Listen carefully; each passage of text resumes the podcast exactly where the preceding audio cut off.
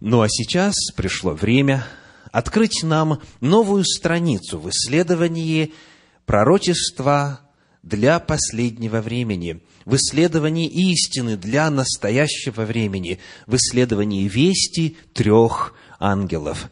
И сегодня наша тема «Пал, пал Вавилон», седьмая по счету. Мир наш – как мы напоминаем в конце и в начале каждой встречи, близится к величайшему кризису в своей истории, из которого немногие выйдут живыми, меньшинство жителей земли спасется. И Господь в своей благости – заранее предостерегает нас о грядущем кризисе и посылает весть трех ангелов, которая записана в 14 главе книги Откровения в стихах 6 по 12. Мы с вами подошли сегодня к исследованию вести второго ангела. И эта проповедь является продолжением исследования вести второго ангела. В прошлый раз мы с вами изучали первую часть. Пал, пал Вавилон. Мы исследовали факты. Кто такой Вавилон? Что такое Вавилон? Каковы признаки Вавилона? И выяснили следующее. Тайна Вавилона, согласно Священному Писанию, заключается в том, что он представляет собой церковь-отступницу. Церковь-отступница представляет численное большинство – создает церковно-политические союзы, занимает место Бога, присвоила право прощать грехи, отняла у Христа священнодействие, переместив его в земные храмы, пребывает в союзе с дьяволом и убивает святых Всевышнего. Вот главные признаки, определяющие Какая церковь есть Вавилон? Сегодня мы продолжаем изучение вести второго ангела и рассмотрим вторую часть яростным вином блуда своего. Он, Вавилон, она, Вавилония, эта блудница, напоила все народы. Вот о чем пойдет речь сегодня о том, что Вавилон напоил вином своего блудодеяния все народы, книга Откровения заявляет неоднократно. Мы читаем об этом, помимо 14 главы 8 стиха, еще в 17 главе, во втором стихе, где сказано «вином ее блудодеяния упивались живущие на земле», а также в 18 главе, во втором стихе, где сказано «вином блудодеяния своего она напоила все народы».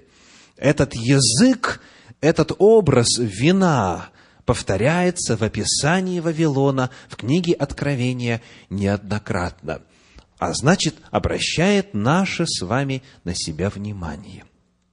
Вино. Как действует вино? Давайте посмотрим на известную в этом отношении картину из книги притчи 23 главы, стихи с 31 по 35. Притчи 23 глава с 31 по 35. Не смотри на вино, как оно краснеет, как оно искрится в чаше, как оно ухаживается ровно. Впоследствии, как змея оно укусит и ужалит, как аспид. Глаза твои будут смотреть на чужих жен, и сердце твое заговорит развратное. И ты будешь как спящий среди моря и как спящий наверху мачты. И скажешь, били меня, мне не было больно. Толкали меня, я не чувствовал. Когда проснусь, опять буду искать того же. Скажите, точное описание? Очень точное. Когда мы смотрим на библейское описание действия вина, мы видим как минимум три очень важных характеристики. Первое. В состоянии алкогольного опьянения грешить легко – Сердце заговорит развратное, глаза будут смотреть на чужих жен. Что человек в трезвом уме не сделал бы, на пьяную голову сотворит. Вино облегчает путь греха. Во-вторых, сказано, били меня, мне не было больно. невменяемость. Человек не отдает себе отчета в том, что он делает, находясь в состоянии алкогольного опьянения. И третье – пристрастие. Когда проснусь, опять буду искать того же. Всякий, кто вкусил вина, и кто пристрастился к вину, кто пьет его достаточно много и достаточно долго, хочет его снова пить. Легкость греха невменяемость и пристрастие – вот главные признаки, которые открыты в этом отрывочке Священного Писания. В пророческом языке слово «вино» тоже используется в Слове Божьем. И вот каково значение этого символа вина – Книга пророка Исаии, 28 глава, стихи с 7 по 13. 28 глава, стихи с 7 по 13 но и эти шатаются от вина, избиваются с пути от секеры. Священник и пророк спотыкаются от крепких напитков, побеждены вином, обезумели от секеры, в видении ошибаются, в суждении спотыкаются. Ибо все столы наполнены отвратительною блевотиною, нет чистого места, а говорят – а говорят, кого хочет он учить ведению и кого вразумлять проповедью. Я прямо вспоминаю лица тех людей, от которых я слышал эти слова. Отнятых от грудного молока, отлученных от сосцов матери – ибо все заповедь на заповедь, заповедь на заповедь, правило на правило, правило на правило, тут немного и там немного. Зато лепечущими устами и на чужом языке будут говорить к этому народу. И им говорили, вот покой, дайте покой тружденному, и вот успокоение, но они не хотели слушать. И стало у них Словом Господа. Заповедь на заповедь, заповедь на заповедь, правило на правило, правило на правило. Тут немного, там немного, так что они пойдут и упадут навзничь, и разобьются, и попадут в сеть, и будут уловлены. Удивительный отрывок, который говорит о состоянии духовного опьянения. Речь идет о людях, которые говорят – нас не нужно учить. Кого собирается он учить ведению? Кому он хочет проповедовать? Мы что, младенцы? Мы уже давно в Господе, мы уже давно все знаем. А на самом деле, поскольку находятся таковые в состоянии духовного алкогольного опьянения, они и не понимают, страшности своего духовного состояния. Они и не осознают, что в видениях ошибаются, в суждениях спотыкаются. И главное, что происходит в результате, согласно этому отрывочку, это то, что Словом Господним, Словом Господним у них стало – заповедь на заповедь, правило на правило, тут немного, там немного. Слово Божье погребается медленно, постепенно под толще преданий человеческих, всевозможных заповедей. Появляются наслоения одно за другим. И в конечном итоге сказано, они, если пойдут, то споткнутся и упадут навзничь и разобьются. Человек, который напоен вином блудницы, он даже и не осознает часто, в каком страшном состоянии находится. Ты открываешь ему священное писание, читаешь ясные Божьи слова, а он их не видит. Или находит для себя какое-то странное объяснение, которому в Библии вообще места нет, и продолжает и говорит, когда проснусь, буду искать того же. Духовная наркомания, духовная зависимость, духовный алкоголизм описывается в Священном Писании, и это страшное состояние. В книге пророка Исаии, в 29 главе, в стихах с 9 по 14, об этом символе вина в духовном отношении говорится следующее, 29 глава, стихи с 9 по 14. «Изумляйтесь и дивитесь, они ослепили других и сами ослепли. Они пьяны, но не от вина, шатаются, но не от секеры. То есть мы ясно видим, что речь идет не об обыкновенных алкогольных напитках, о чем-то более серьезном идет речь. Ибо навел на вас Господь дух усыпления, и сомкнул глаза ваши пророки, и закрыл ваши головы прозорливцы. И всякое пророчество для вас тоже, что слова в запечатанной книге, которую подают умеющему читать книгу, и говорят, прочитай ее, и тот отвечает, не могу, потому что она запечатана. Сделаем паузу в нашем чтении. Я хочу обратить внимание, что Господь дал дух усыпления только после того, как люди сами себя опьянили. Бог никого не лишает ведения, напротив, Он хочет, чтобы все Его познали, Он хочет, чтобы все истину Божию уразумели. Но если человек предпочитает духовное вино, лжеучение, и в нем пребывает, и в нем коснеет, то наступает момент, когда он уже и не слышит, и не видит, и всякое пророческое откровение для него как запечатанная книга. Вроде читать умеет, говорит Исаия пророк, а читать не может. И, к сожалению, это часто звучит даже и из кафедры в церквах. Это книга запечатанная. Это нам не открыто. Ну как не открыто, если называется книга «Откровение»? Но как не открыто, если Бог послал рабов своих пророков, чтобы осветить скрытое во мраке? Читаем дальше. И передают книгу тому, кто читать не умеет, и говорят, прочитай ее. И тот отвечает, я не умею читать.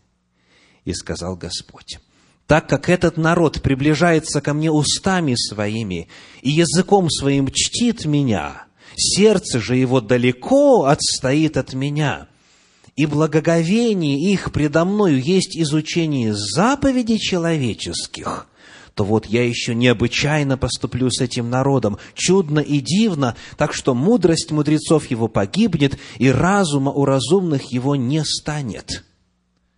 Что произошло?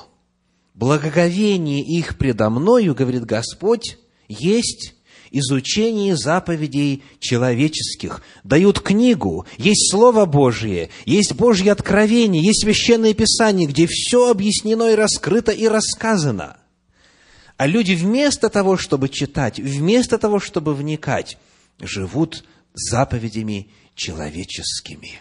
Вот к чему приводит состояние духовного алкоголизма, духовного опьянения – и нужно еще и еще раз подчеркнуть, что весть эта должна прозвучать сегодня.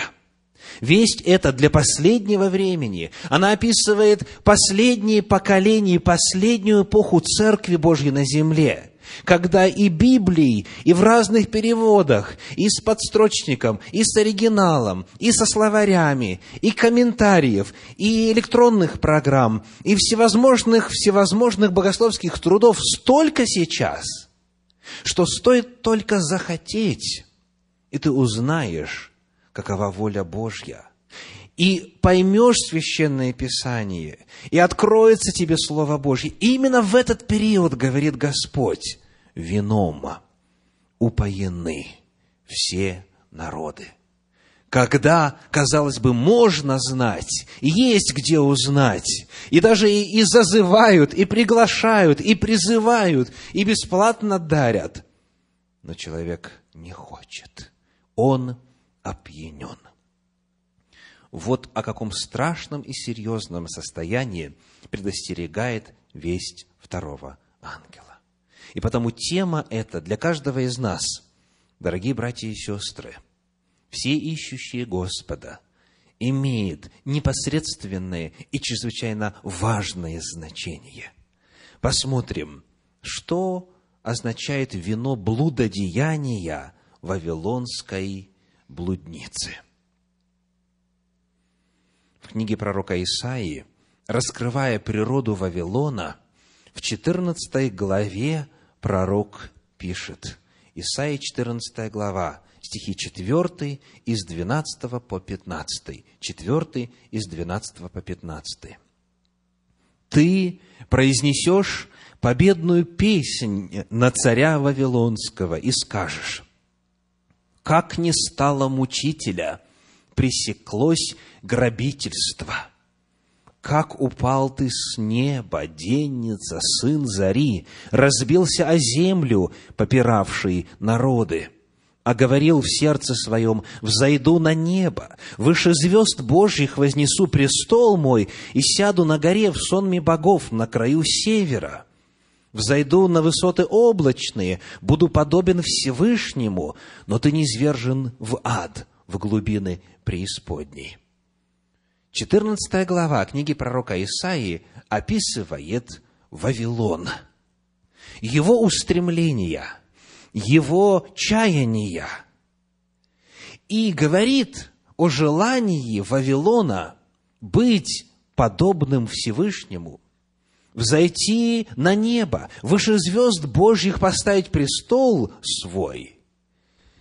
Речь идет о том, что описывая Вавилон, Священное Писание параллельно с этим, как все христиане хорошо знают, описывает кого? Сатану. Денница, сын зари, светоносное, лучезарное, излучающее сияние существо. Оно описано в контексте и в связи с описанием Вавилона – Пророк Божий таким образом скрывает сущность этой системы. Вавилон стал орудием сатаны по распространению обмана. Природа Вавилона и природа сатаны отождествились для достижения дьявольских целей на земле. Говоря о вине блудодеяния, нам важно помнить также и то, что сказано в 51 главе книги пророка Иеремии, в стихах 6 и 7. Иеремии 51, 6, 7.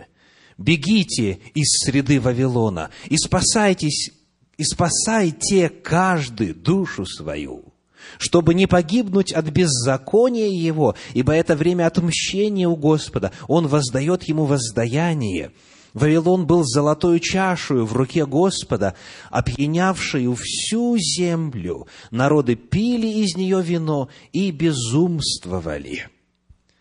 Говорится о том, что призыв бежать из Вавилона звучал, оказывается, еще задолго до книги Откровения и задолго до нашего с вами времени – Вавилон – это место, от которого нужно держаться подальше народу Божию и сказано, он был чашею, опьянявшую всю землю всегда.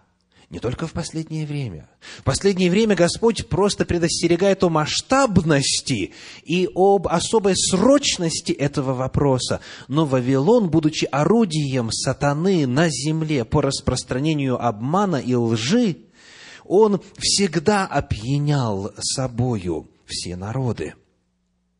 Помня это – помня, что на земле дьявол создал определенную богословскую, литургическую, идеологическую, философскую систему под названием Вавилон, как свое орудие, будем очень внимательны сегодня для того, чтобы, исследуя природу Вавилона, исследуя признаки этой системы, проверить, во свете священного писания, а во что я верю, что я считаю истиной, почему я думаю, что вот это и это верно, а это и это неверно. Начнем исследование природы Вавилона. Священное Писание рассказывает о том, как впервые появился этот термин, как впервые появилось это понятие – в 11 главе книги «Бытие». Бытие, 11 глава, первые девять стихов, с 1 по 9. «На земле был один язык и одно наречие. Двинувшись с востока, они нашли в земле Синар равнину и поселились там.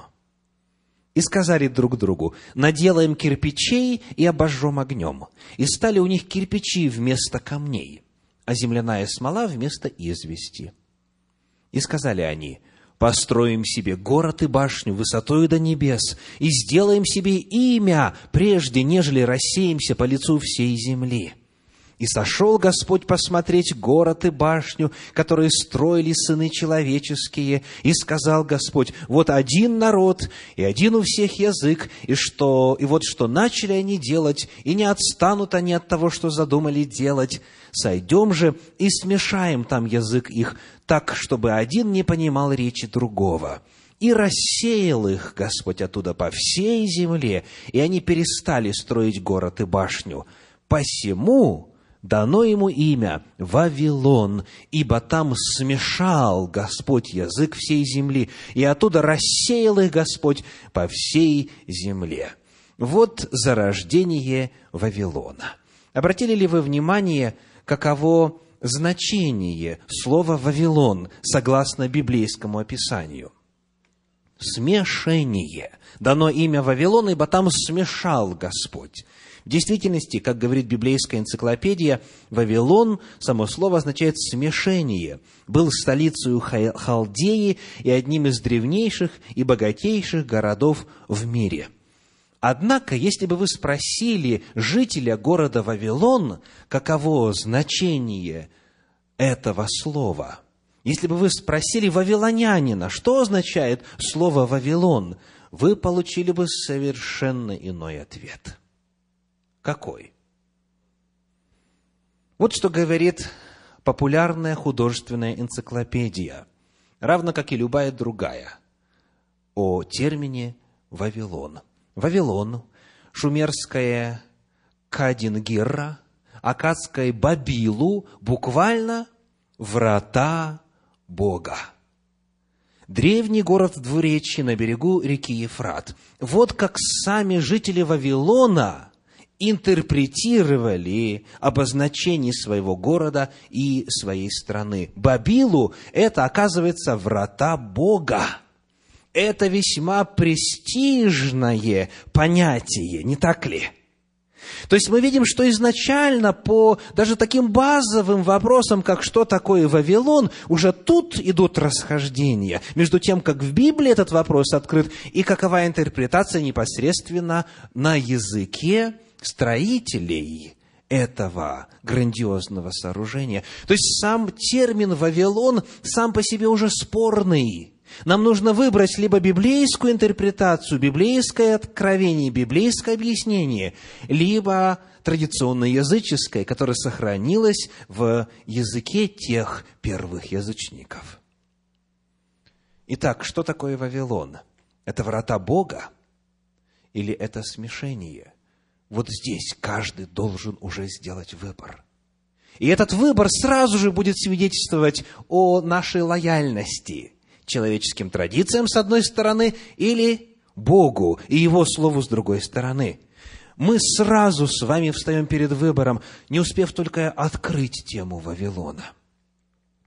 Продолжая смотреть на Вавилон сквозь призму энциклопедий, мы находим что сегодня уже довольно многие, слава Богу, знают, что Вавилонская башня была реальностью. Вот что мы читаем в иллюстрированном энциклопедическом словаре. Среди главных памятников двоеточие. Ворота Иштар, облицованные глазурованным кирпичом, эти ворота сейчас находятся в Берлинском музее. Храм Бога Мардука Эссагила. И дальше, среди главных памятников Вавилона, сохранившихся и раскопанных, которых известно, семиярусный зиккурат Этеменанки, Вавилонская башня, разрушен Александром Македонским – Далее, дворец-крепость, к которому примыкали расположенные уступами на сводах сады, так называемые висячие сады Семирамиды, одно из семи чудес древнего света. Итак, Зиккурат. Вот так называется в литературе Вавилонская башня. Давайте попытаемся чуть больше узнать о том, что же строили эти первые вавилоняне. И почему это вызвало такой протест со стороны Бога, так что он вмешался и силой остановил возведение этого сооружения. Что означает слово «зиккурат»? Обращаемся вновь к популярной художественной энциклопедии. Зиккурат, оказывается, это слово акадское. В архитектуре древней Месопотамии это культовая ярусная башня. Наиболее известен зиккурат в Вавилоне. Культовая означает богослужебная, религиозная. Это не сторожевая или водонапорная башня. Это именно культовое сооружение. Дальше.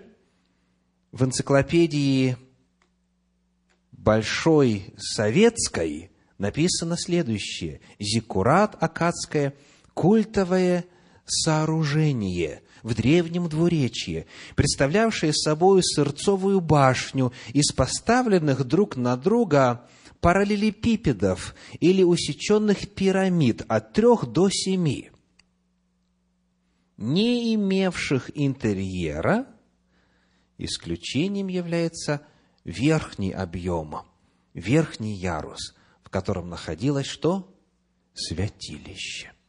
Итак, Вавилонская башня это храм. Это сооружение, посвященное божеству.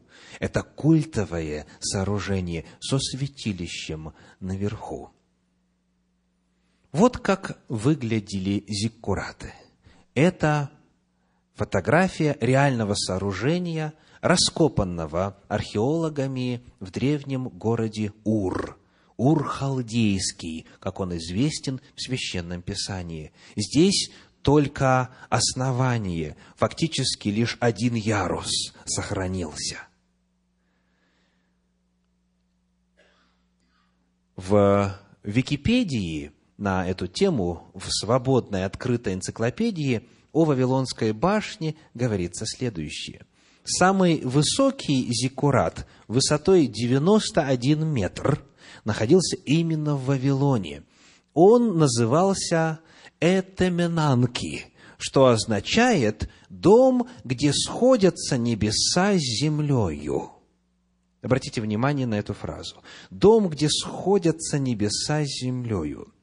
Неизвестно, когда именно было осуществлено первоначальное строительство этой башни, но она уже существовала во время правления Хамурапи даны годы с 1792 по 1750 до нашей эры. В XVIII веке она уже существовала. До нашей эры. Ассирийский царь Синахирип в 689 году до нашей эры разрушил Вавилон. Этой же участи подвергся Этаминанки. Зиккурат был восстановлен Навуходоносором II. Сегодня нам точно известно, как выглядела Вавилонская башня. Она есть и на зарисовках в древних документах, есть ее и описание в глиняных табличках. Даны размеры. Это вот реконструкция, которая представляет собою внешний вид зиккурата в Вавилоне. Очень интересно посмотреть также на исторические документы, которые дошли до нас с древних времен из той местности. В книге исследователя Керама, в книге «Боги, гробницы и ученые» на странице 332 и 333 написано, сохранились следующие слова Набополосара. «К этому времени Мардук, вавилонский бог главный, повелел мне, говорит царь, Вавилонскую башню, которая до меня ослаблена была и доведена до падения, воздвигнуть. Фундамент ее, установив на груди подземного мира, а вершина ее, чтобы уходила в Поднебесье. А сын его Навуходоносор добавил, снова цитата, я приложил руку к тому, чтобы достроить вершину Этеменанки, так, чтобы поспорить она могла с небом. звучит точь-в-точь, точь, как описывает книга «Бытие», говоря о замыслах строительства и строителей этой башни. Вот что мы знаем сегодня о природе этого сооружения. Это была семиярусная башня, представлявшая собой культовое религиозное сооружение со святилищем на последнем седьмом ярусе, которое было посвящено высшему главному богу язычества, богу солнца. Остальные ярусы тоже были посвящены главным планетам, которые древние знали. Вот кратко, во свете Библии и во свете истории, что нужно знать, чтобы иметь хотя бы базовое представление о том, насколько масштабный замысел был у дьявола, когда он создавал вавилонскую систему поклонения. Когда мы будем с вами сегодня рассматривать признаки Вавилона, его отличительные опознавательные черты во свете Священного Писания, начиная с 11 главы книги «Бытие», я приглашаю каждого из вас, слушая, делать это не праздно, а примеряя на свое мировоззрение, сравнивая – сопоставляя, что говорит Библия, что есть признак Вавилона и во что верю я. Потому что, как мы узнали с вами вчера, у великой блудницы есть дочери. Христианство наводнено церквами-отступницами. И потому нужно каждому задать вопрос, во что верю я и почему, на каком основании приступим к исследованию конкретных признаков, названных в описании вина блудодеяния этой великой блудницы. Первое, что сразу же бросается в глаза, это нарушение Слова Божия, ясно, четко изложенного Божьего конкретного повеления, Божьей заповеди. В книге «Бытие» в 11 главе, в 4 стихе сказано, Бытие 11.4, «И сказали они, построим себе город и башню высотою до небес и сделаем себе имя, прежде нежели рассеемся по лицу всей земли». Хочу обратить ваше внимание на фразу «прежде, нежели рассеемся». То есть, если верить синодальному переводу, то они намеревались построить башню, а потом рассеяться. Так? Однако, к сожалению, перевод этот здесь не точен. И вот то же самое российское библейское общество, которое в XIX веке издало синодальный перевод, в XXI веке предлагает современный перевод Библии, и в частности книги «Бытие». Вот что сказано. «Чтобы не рассеяться по свету». То есть, мы построим башню высотой до небес и сделаем себе имя, чтобы не рассеяться по свету. И это полностью соответствует оригиналу. Подобное мы находим в современном переводе Пятикнижья под редакцией Кулакова. Сказано, это удержит нас здесь. Не будем мы по всему свету рассеяны. То есть в этих словах видно, как они против чего-то выступают. То есть они говорят, чтобы нам не рассеяться, давайте сделаем это. А почему вообще стоит вопрос о том, чтобы рассеяться? Оказывается, заповедь Божья была именно такой. После потопа прямо и ясно и четко было сказано 9 глава книги Бытие, стихи 1 и 7. Бытие 9 глава, 1 и 7 стих.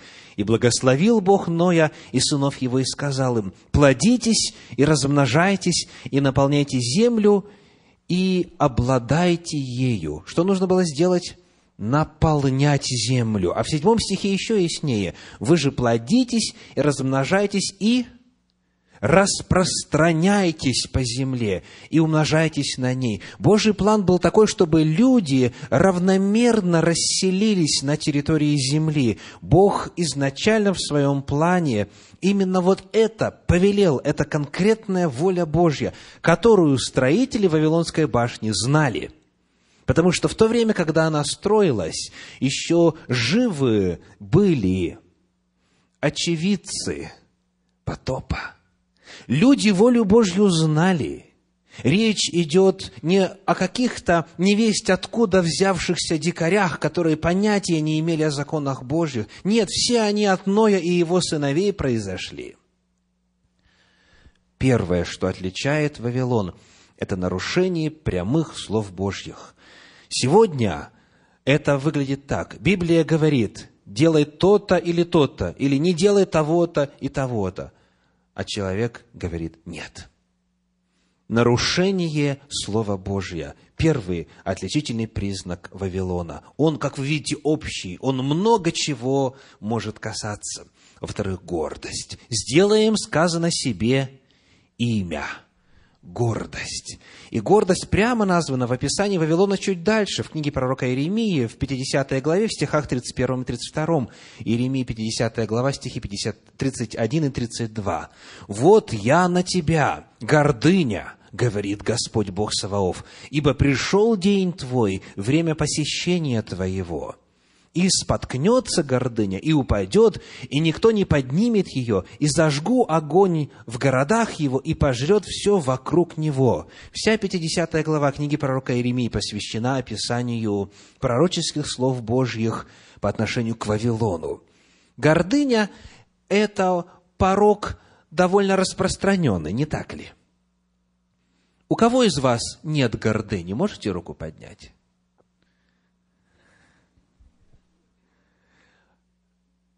Так почему Господь отмечает гордыню в качестве отличительного признака Вавилона, раз она так распространена?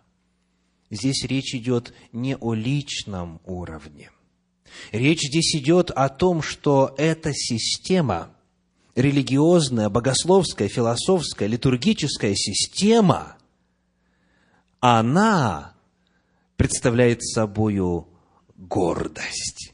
То есть это заявление о своем превосходстве над всеми остальными на уровне вероучения, на уровне системы, на уровне заявлений официальных. Речь идет не о том, что какой-то член церкви возгордился. Это, к сожалению, человеческой природе часто бывает присуще. Речь идет о заявлении и о желании сделать себе имя, о том, что эта организация церковная, эта церковь считает себя самой-самой-самой-самой. Вот о чем идет речь. И пренебрежительно, презрительно относится ко всем остальным, заявляет, что у других спасения нет. Вот признак Вавилона. Следующий – недоверие Богу. Недоверие Богу. Книга Бытие, 9 глава, стихи с 8 по 11 описывают Божье чудное обетование. Бытие 9 глава с 8 по 11. «И сказал Бог Ною и сынам его с ним, «Вот я поставляю завет мой с вами и с потомством вашим после вас, и со всякою душою живою, которая с вами, с птицами и со скотами, и со всеми зверями земными, которые у вас, со всеми вышедшими из ковчега, со всеми животными земными, поставляю завет мой с вами, что не будет более истреблена всякая плоть водами потопа, и не будет уже потопа на опустошении земли. Господь оставил чудный завет, им самим инициированный, что земля больше не будет уничтожена водами потопа. И вот реакция людей, строителей Вавилонской башни на это обещание завета, которое было сопровождено еще и знамением радугой. Они говорят, построим-ка мы башню высотою до небес. Вот их реакция. Очень интересно, что и в иудаизме, и в христианстве, в разных комментариях это воспринимается как выражение недоверия Богу. Я процитирую вам раздел из Талмуда, из э, иудейских трудов, раздел Талмуда Берешит Раба, 38. Они сказали, «Один раз в 1656 лет – период от сотворения мира до потопа, вот столько времени прошло от сотворения до потопа, небесный свод рушится, сказали они, как это было во время потопа. Давайте сделаем для него подпоры. То есть здесь интерпретация намерений строителей Вавилонской башни такова, что они хотели себя обезопасить, потому что в действительности сказано, что открылись окна небесные, и открылись источники великой бездны, то есть свод небесный обрушился. Библия рассказывает, что помимо воздушной оболочки вокруг земли была еще и водная. Господь в первый день в первые дни творения Он отделил воду от воды и разделил их твердью, атмосферой. Так вот, чтобы обезопасить себя, они, согласно интерпретации Талмуда, сказали, мы сделаем подпорку для неба. Мы построим в башню высотой до небес. В других комментариях вы можете найти мысль о том, что они просто захотели настолько высокую башню построить, чтобы можно было туда спастись на случай потопа. Но подоплека везде одна. Какая? Недоверие Богу. Бог говорит, а человек не верит. Бог сказал, не будет. Завет поставляю. Не будет более вод потопа на истребление всего живого. А вавилоняне не поверили. И сегодня представители Вавилона не доверяют Богу. Бог говорит, если будешь соблюдать мои заповеди, законы постановления, то благословлю тебя необыкновенно. Будешь головою, а не хвостом. Будешь взаймы давать, не будешь брать взаймы. Будет у тебя и здоровье, будет и плод чрева твоего благословен. И все сферы будут благословлены. Бог обещает, это его завет. А человек говорит, если я ради исполнения заповедей Господних оставлю эту работу, то я умру с голода. Если я буду повиноваться полностью воле Господней, то я тогда лишусь круга социальной поддержки. Меня изгонят из синагоги. Меня исключат из церкви. Я стану изгоем в своей родне. И так далее, и так далее. Это проявление неверия, недоверия Божьим обетованиям. И это было продемонстрировано очень ярко после потопа в истории строения Вавилонской башни. Еще один отличительный признак вавилонского духа, вина блудодеяния этой системы – это вера в спасение делами. В третьем стихе 11 главы книги «Бытие» написано, читаем третий и четвертый, «И сказали друг другу, наделаем кирпичей и обожжем огнем, и стали у них кирпичи вместо камней, а земляная смола вместо извести. И сказали они, построим себе город и башню высотою до небес и так далее. Обратите внимание на слово «вместо». Оно используется дважды. Вместо камней кирпичи, вместо извести, то есть раствора, смола, вместо, означает отход от прежнего способа строения. Раньше строили из камня, скрепляя раствором. Теперь стали изготавливать кирпичи, скрепляя чем земляной смолою, битумом, асфальтом, которым та местность Междуречья очень богата и до сих пор термин «вместо» давно обратил на себя внимание исследователей. То есть они вознамерились построить грандиознейшее сооружение нетрадиционным способом. Вот что пишет исследователь Гирш на эту тему. Им было интересно выяснить, смогут ли они построить что-либо из материалов собственного изготовления – люди попытались производить для строительства рукотворный камень. И эта деталь чрезвычайно важна.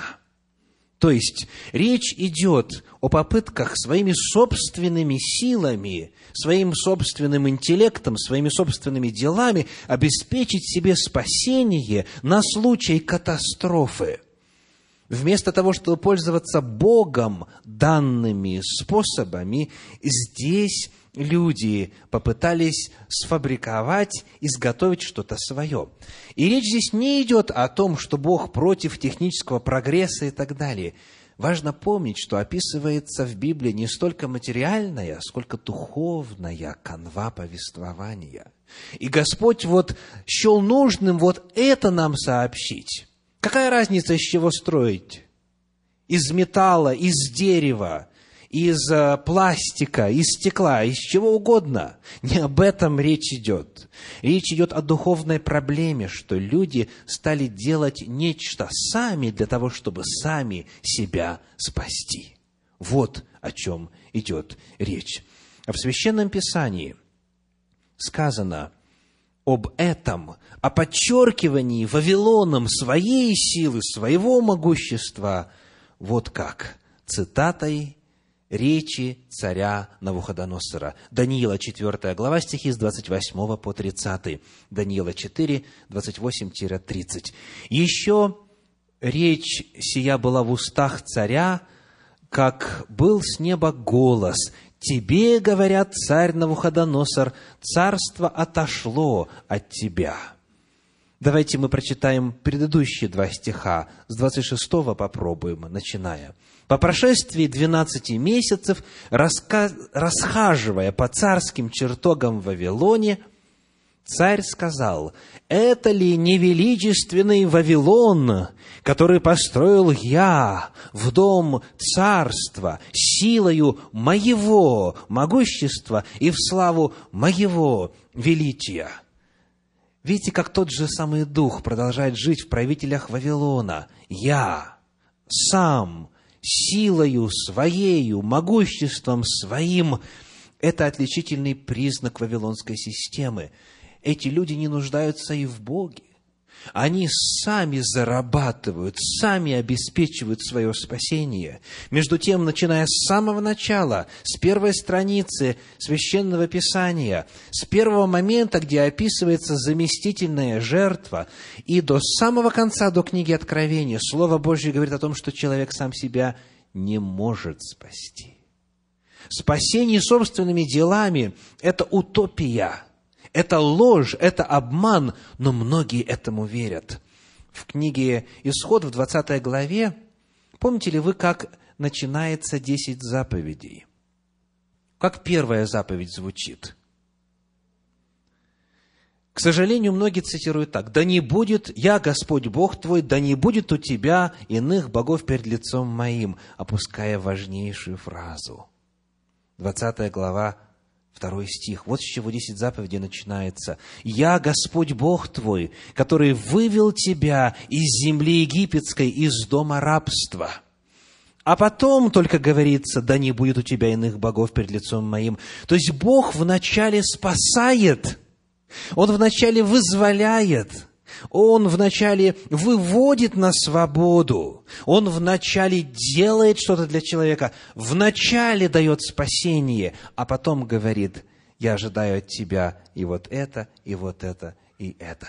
В Библии, во всем Священном Писании, в законе ли Господнем, в любых ли иных книгах Бог спасает, и человек спасенный теперь в качестве отклика любви своей Господу начинает соблюдать Его законы. В Вавилоне все повернуто местами. В Вавилоне человек должен зарабатывать себе спасение. Упор делается на дела, и считается, что именно делами человек спасается. В послании апостола Павла в Ефес, во второй главе, в стихах с 8 по 10, мы находим вновь верную последовательность – Вторая глава с 8 по 10. «Ибо благодатью вы спасены через веру, и сие не от вас, Божий дар, не от дел, чтобы никто не хвалился.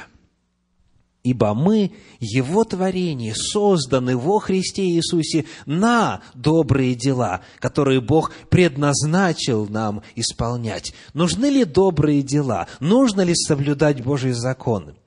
Конечно, обязательно, непременно. Но обратите внимание, что вначале следует спасение. Благодатью вы спасены через веру.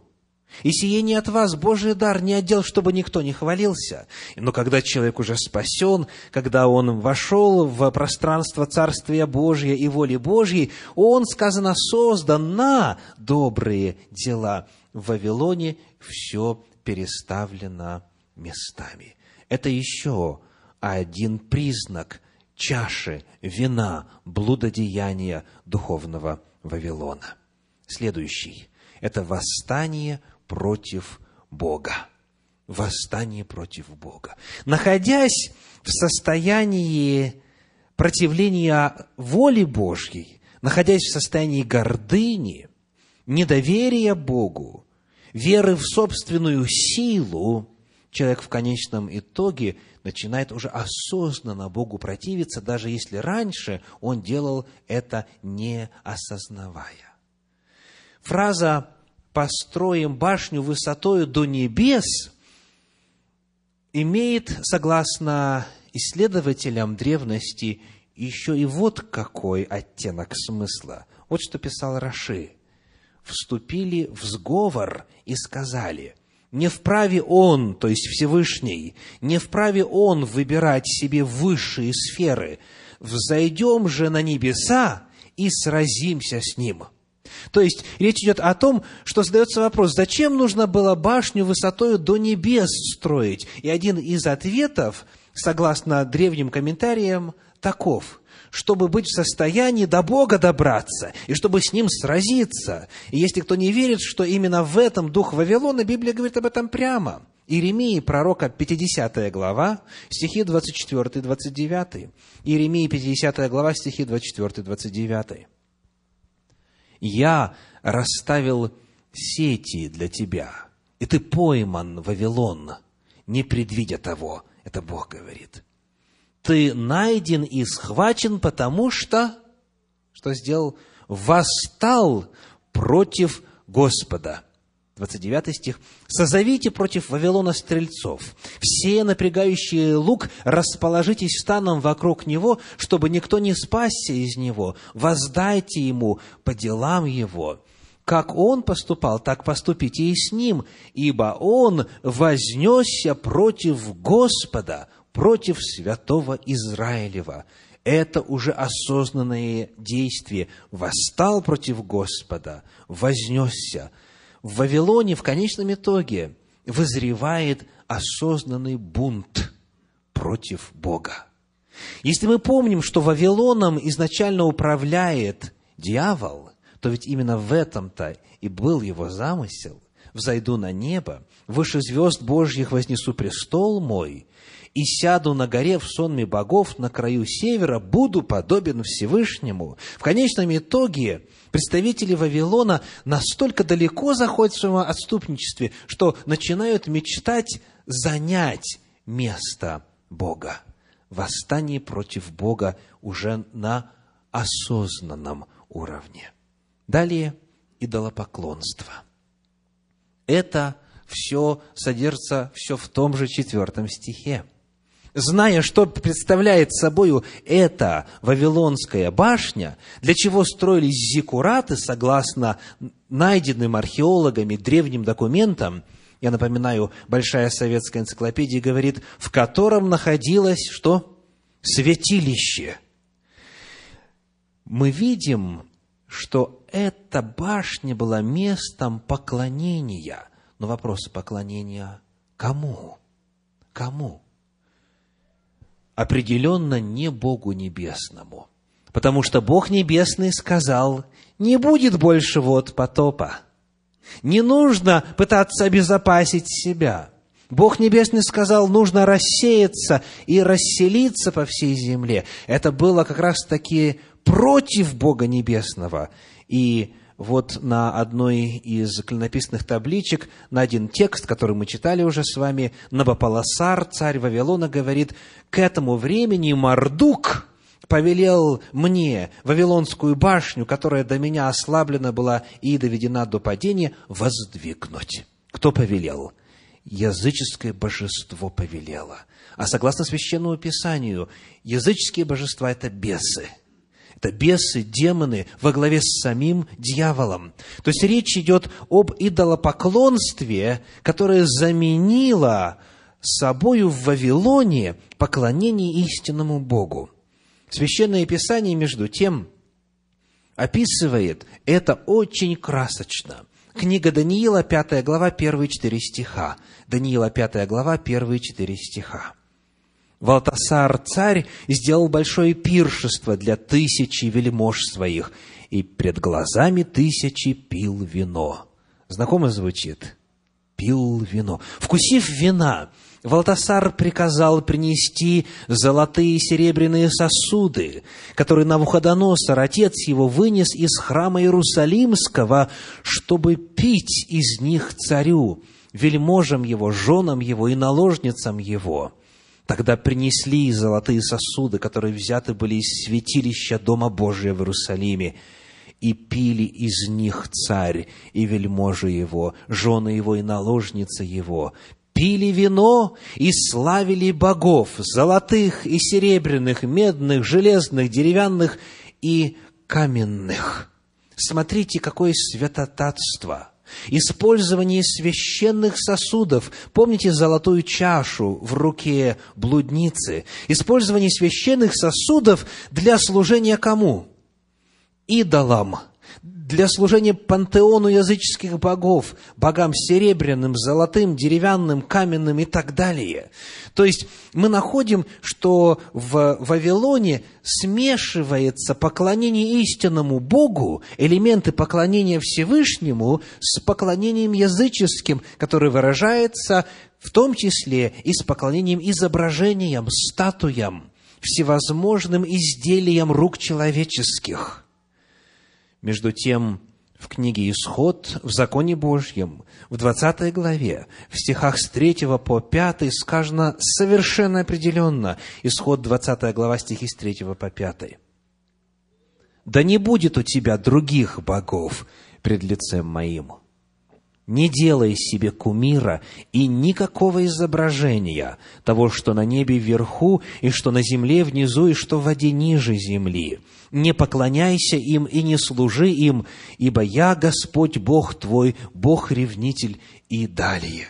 Господь налагает конкретный прямой запрет на изготовление всякого рода изображений и статуй и барельефов и так далее с целью поклонения.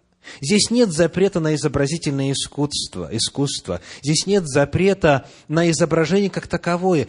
Говорится, не делай никакого изображения, чтобы служить Ему и поклоняться, кланяться, поклоны отбивать Ему. Потому что это меня задевает, я Бог-ревнитель. Это есть нарушение верности по отношению ко мне. Я это воспринимаю на чувственном уровне, потому что люблю тебя. Ревность – это язык влюбленного, язык возлюбленного.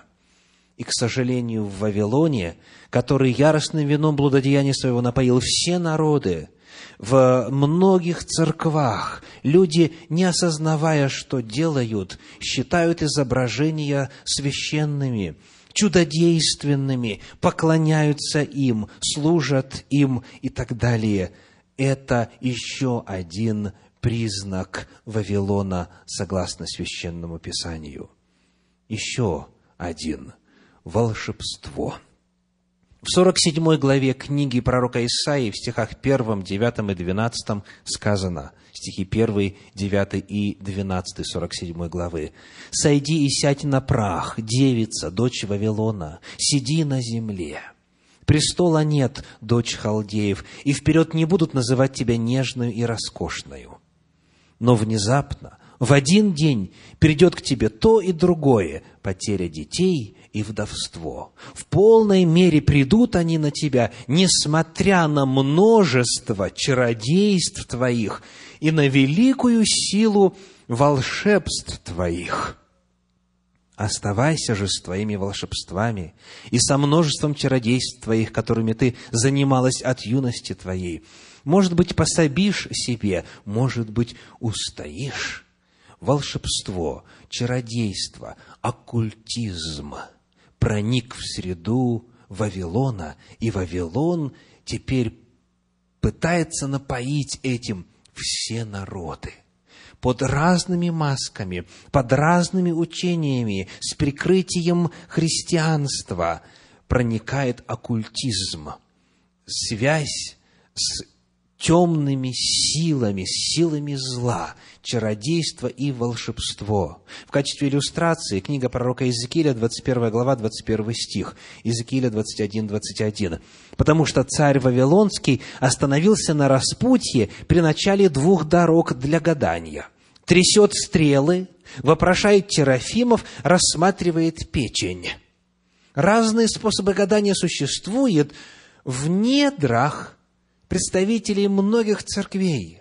То есть человек может верить в Господа Христа Иисуса, ходить в церковь, но когда случается беда, идет к знахарке, идет к ясновидящему, идет к представителям темной силы, которые маскируются, используя религиозную терминологию. А Господь, между тем, очень строго предостерегает. Второзаконие 18 глава, стихи с 10 по 12.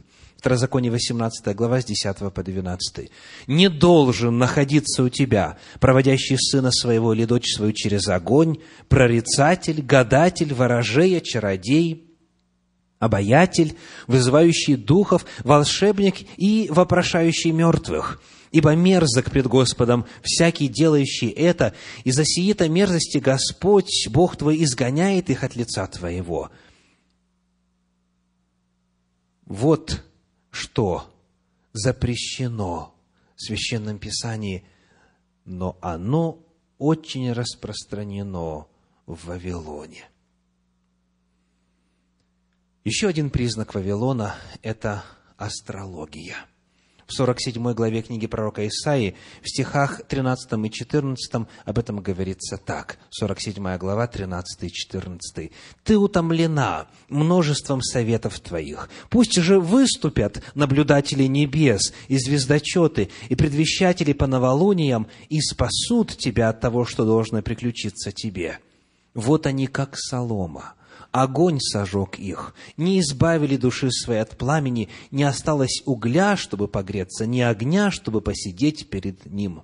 Наблюдатели небес, звездочеты и предвещатели по новолуниям. Речь идет не об астрономии, речь идет об астрологии, об использовании знания, соотношения и расположения небесных тел для предвещания. Это названо волшебством, и конец таковых, сказано, не осталось от них ничего. Таковых ждет гибель, потому что астрология есть дьявольский обман, дьявольская наука. Но вместе с тем верующие, очень многие, регулярно пользуются гороскопами, просматривают некоторые из любопытства, но мысль все равно остается. И нет-нет, да и отменят сделку в неудачный, в неблагоприятный день. В книге пророка Иеремии в 10 главе, во втором стихе написано, Иеремии 10, 2. Так говорит Господь, не учитесь путям язычников и не страшитесь знамений небесных, которых язычники страшатся.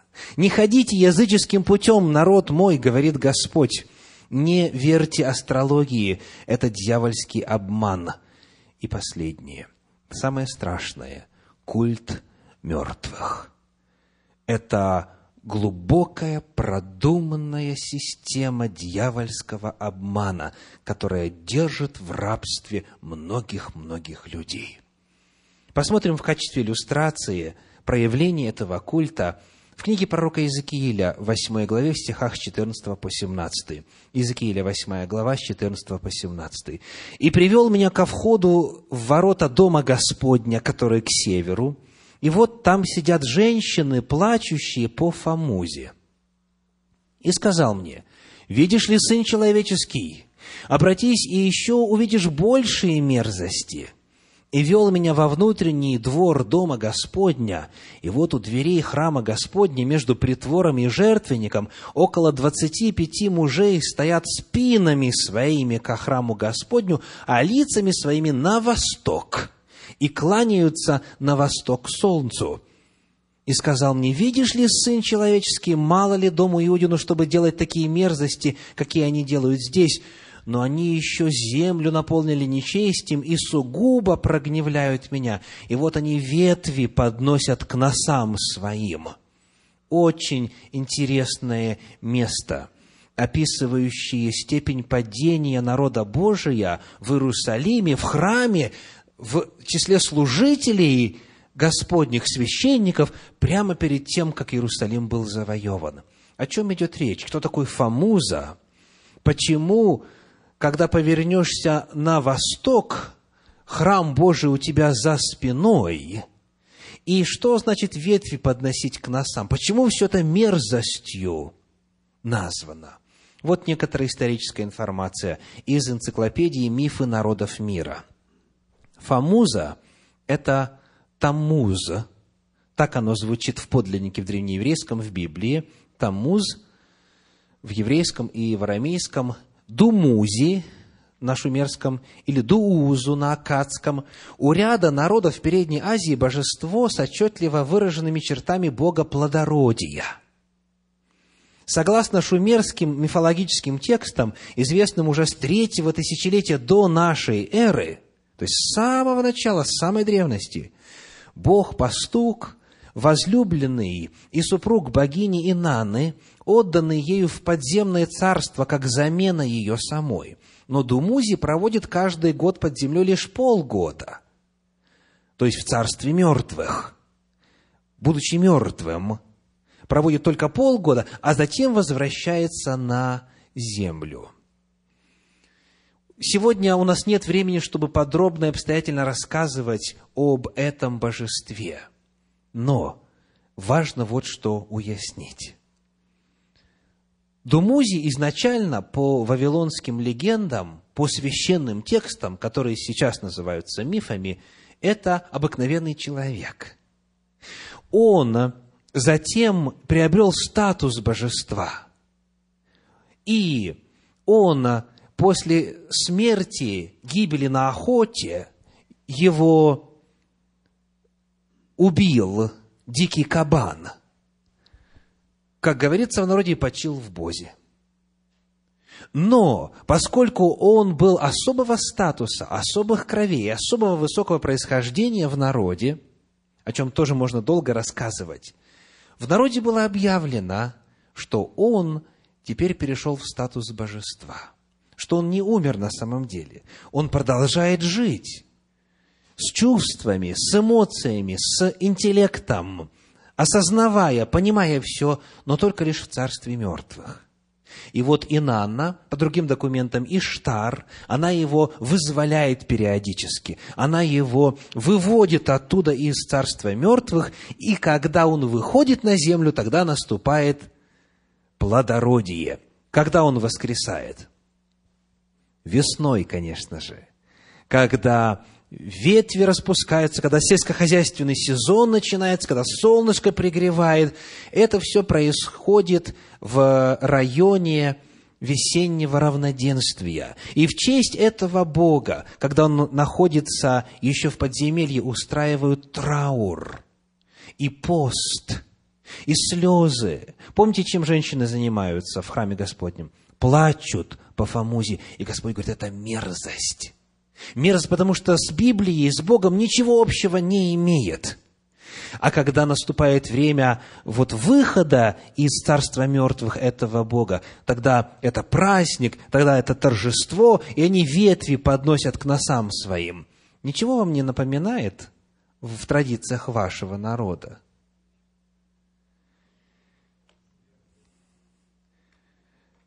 В Священном Писании, в книге Откровения, 18 главе, 2 стихе написано следующее, Откровение 18, 2.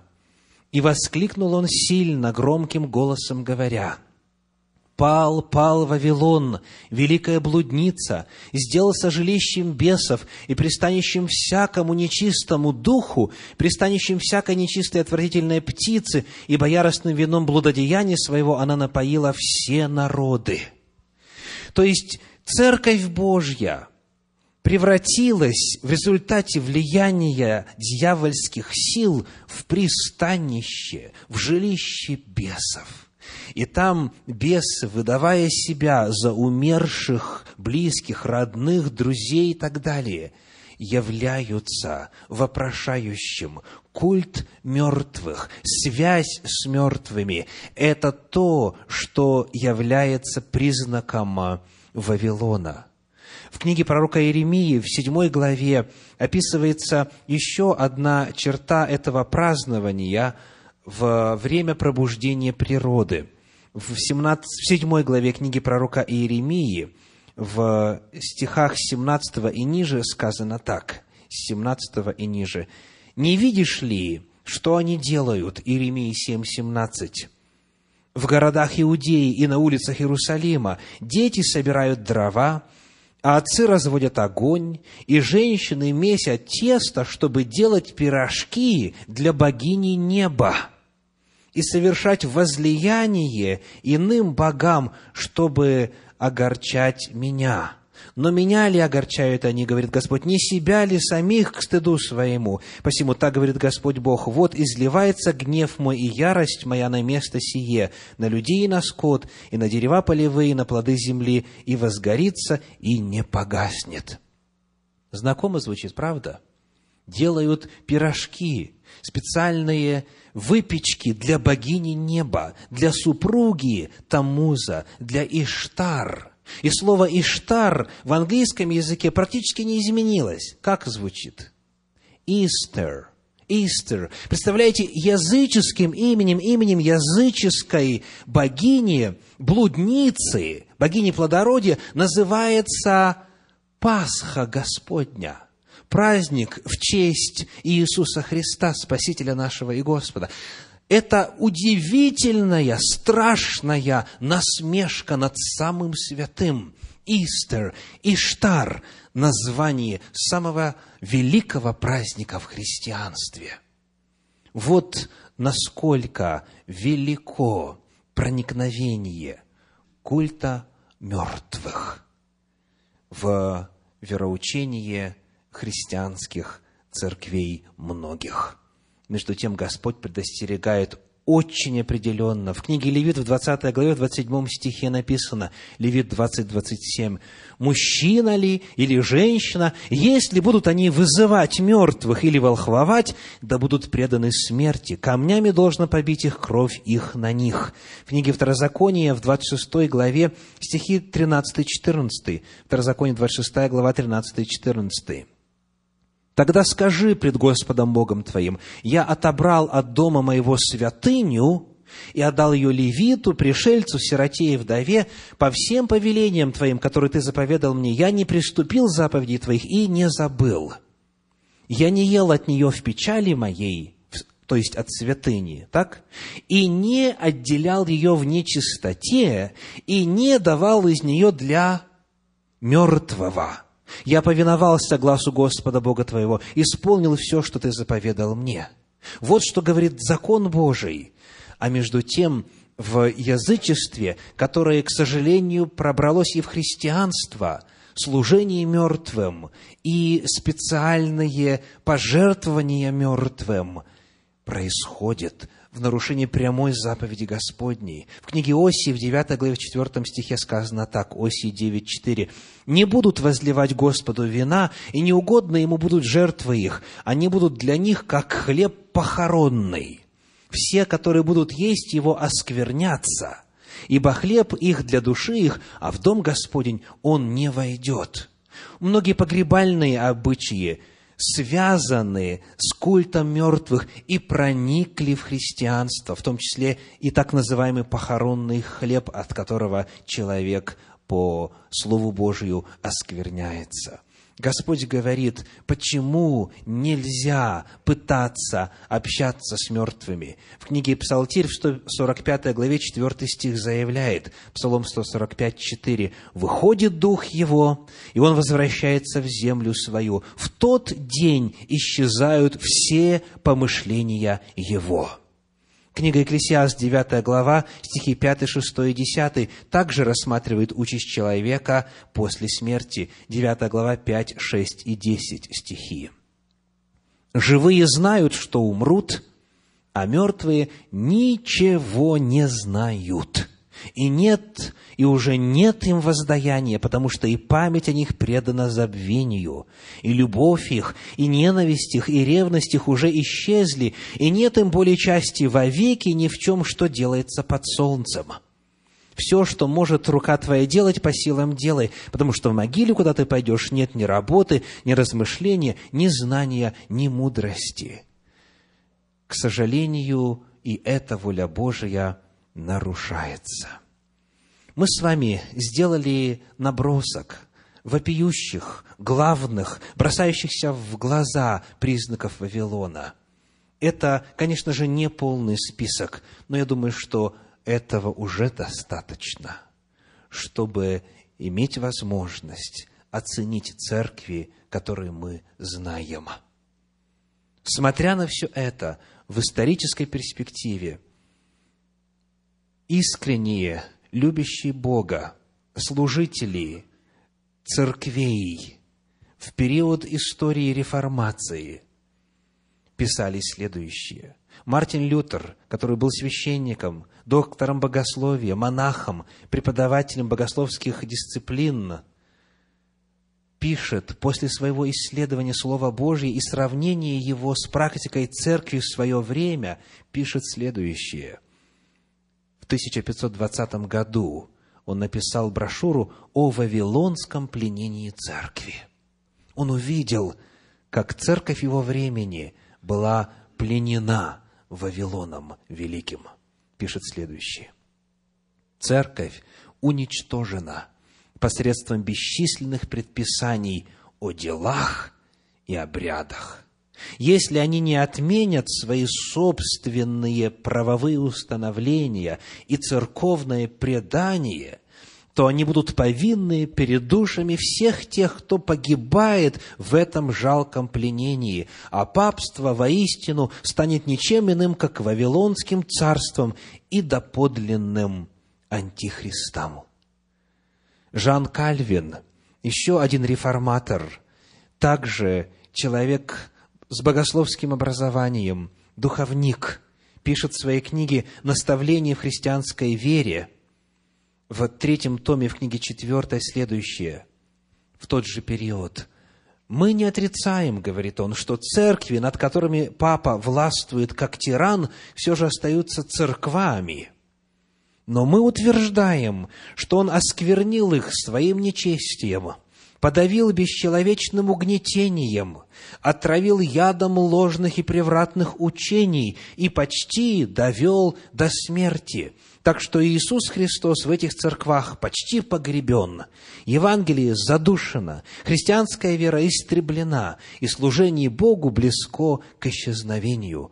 Короче говоря, все в них настолько поколебалось и спуталось, что они являются скорее образ Вавилона, нежели образ святого Града Божия. Вот какой была оценка Мартина Лютера, Жана Кальвина и многих других вождей протестантской реформации. Каждый из нас должен сделать переоценку самостоятельно и во свете Слова Божия откликнуться на следующий призыв. Книга Откровения, 18 глава, первые пять стихов. 18 глава, первые пять стихов. После сего я увидел иного ангела, сходящего с неба и имеющего власть великую. Земля осветилась от славы его. И воскликнул он сильно, громким голосом говоря, «Пал, пал Вавилон, великая блудница, сделался жилищем бесов и пристанищем всякому нечистому духу, пристанищем всякой нечистой и отвратительной птицы, ибо яростным вином блудодеяния своего она напоила все народы, и цари земные любодействовали с нею, и купцы земные разбогатели от великой роскоши ее. И услышал я иной голос с неба, говорящий, «Выйди от нее, народ мой, чтобы не участвовать вам в грехах ее и не подвергнуться язвам ее, ибо грехи ее дошли до неба, и Бог воспомянул неправды ее. Милосердный Господь знает, что многие в Вавилоне остались и пребывают по неведению, искренне веря, что так и надо Господу служить, другого не зная, не имея возможности сравнить в прошлом. И потому, обратили ли вы внимание, как он называет тех, кто находится в Вавилоне? Он говорит, выйди из нее народ мой. Господь разделяет церковь, организацию, структуру и личностей, которые могут быть обмануты. Потому-то он и посылает весь трех ангелов, потому что знает, что в современных церквах многие, не ведая, не осознавая, нарушают волю Божию. Они не знают, что они в Вавилоне находятся. И потому Он, любя, призывает, выйди от нее, потому что пал, пал Вавилон, не участвуй в грехах ее и тогда не подвергнешься язвам ее. Это призыв, направленный каждому из вас сегодня. Господь, раскрывая и вскрывая для нас природу Вавилона, ожидает отклика от нас. Он предостерегает, ибо любит нас. И у него есть чудное обетование, которое мы находим, и это последнее место сегодня в Евангелии от Иоанна, в 10 главе. Евангелие от Иоанна, 10 глава, стихи с 14 по 16. «Я есим пастырь добрый, и знаю моих, и мои знают меня. Как Отец знает меня, так и я знаю Отца, и жизнь мою полагаю за овец. Есть у меня и другие овцы, которые не сего двора, и тех надлежит мне привесть, и они услышат голос мой, и будет одно стадо, и один пастырь. Вот Божье желание и вот Божье пророчество. Сегодня есть много церквей, много блудниц духовных, но есть и истинная Церковь Божья. И Господь говорит о своем желании спасти тех, кто по неведению в Вавилоне находится, потому что если кто сделает свое пребывание там осознанным, он погибнет. Пришло время, когда все нечестия будут возданы, когда придет наказание Вавилону. И Господь говорит, есть у меня овцы не сего двора. Они услышат, они придут. Он верит, что каждый из нас сегодня услышит его голос. Если вы сегодня в чем-то увидели в своем мировоззрении несоответствие воле Божьей, этот глаз для каждого из вас звучит. Выйди от нее, оставь это мировоззрение, оставь эту церковь, если она не соответствует воле Божьей. Оставь эту греховную привычку, оставь этот греховный взгляд. Если ты видишь, говорит Господь, если ты душа, которую я сильно люблю, если ты видишь, что в твоей церкви больше Вавилона, чем истины Божьей, не оставайся там, выйди на уровне своей жизни, выйди на уровне своего мировоззрения, выйди, если нужно, на уровне своего членства и стань частью истинной Церкви Господней, которая соблюдает заповеди Божьи и верит в Иисуса Христа. Аминь. Теперь отклик. В нем, как всегда, перечислено главное, что мы узнали сегодня – если вы готовы, приглашаю вас подняться для того, чтобы совершить это важнейшее служение исповедания веры перед лицом Господним в присутствии духовного мира, вслух, ярко, ясно, как исповедание своего личного утверждения веры. Я благодарю Бога за предостережение о духовном Вавилоне – я отказываюсь пить из чаши отступления от Божьей истины.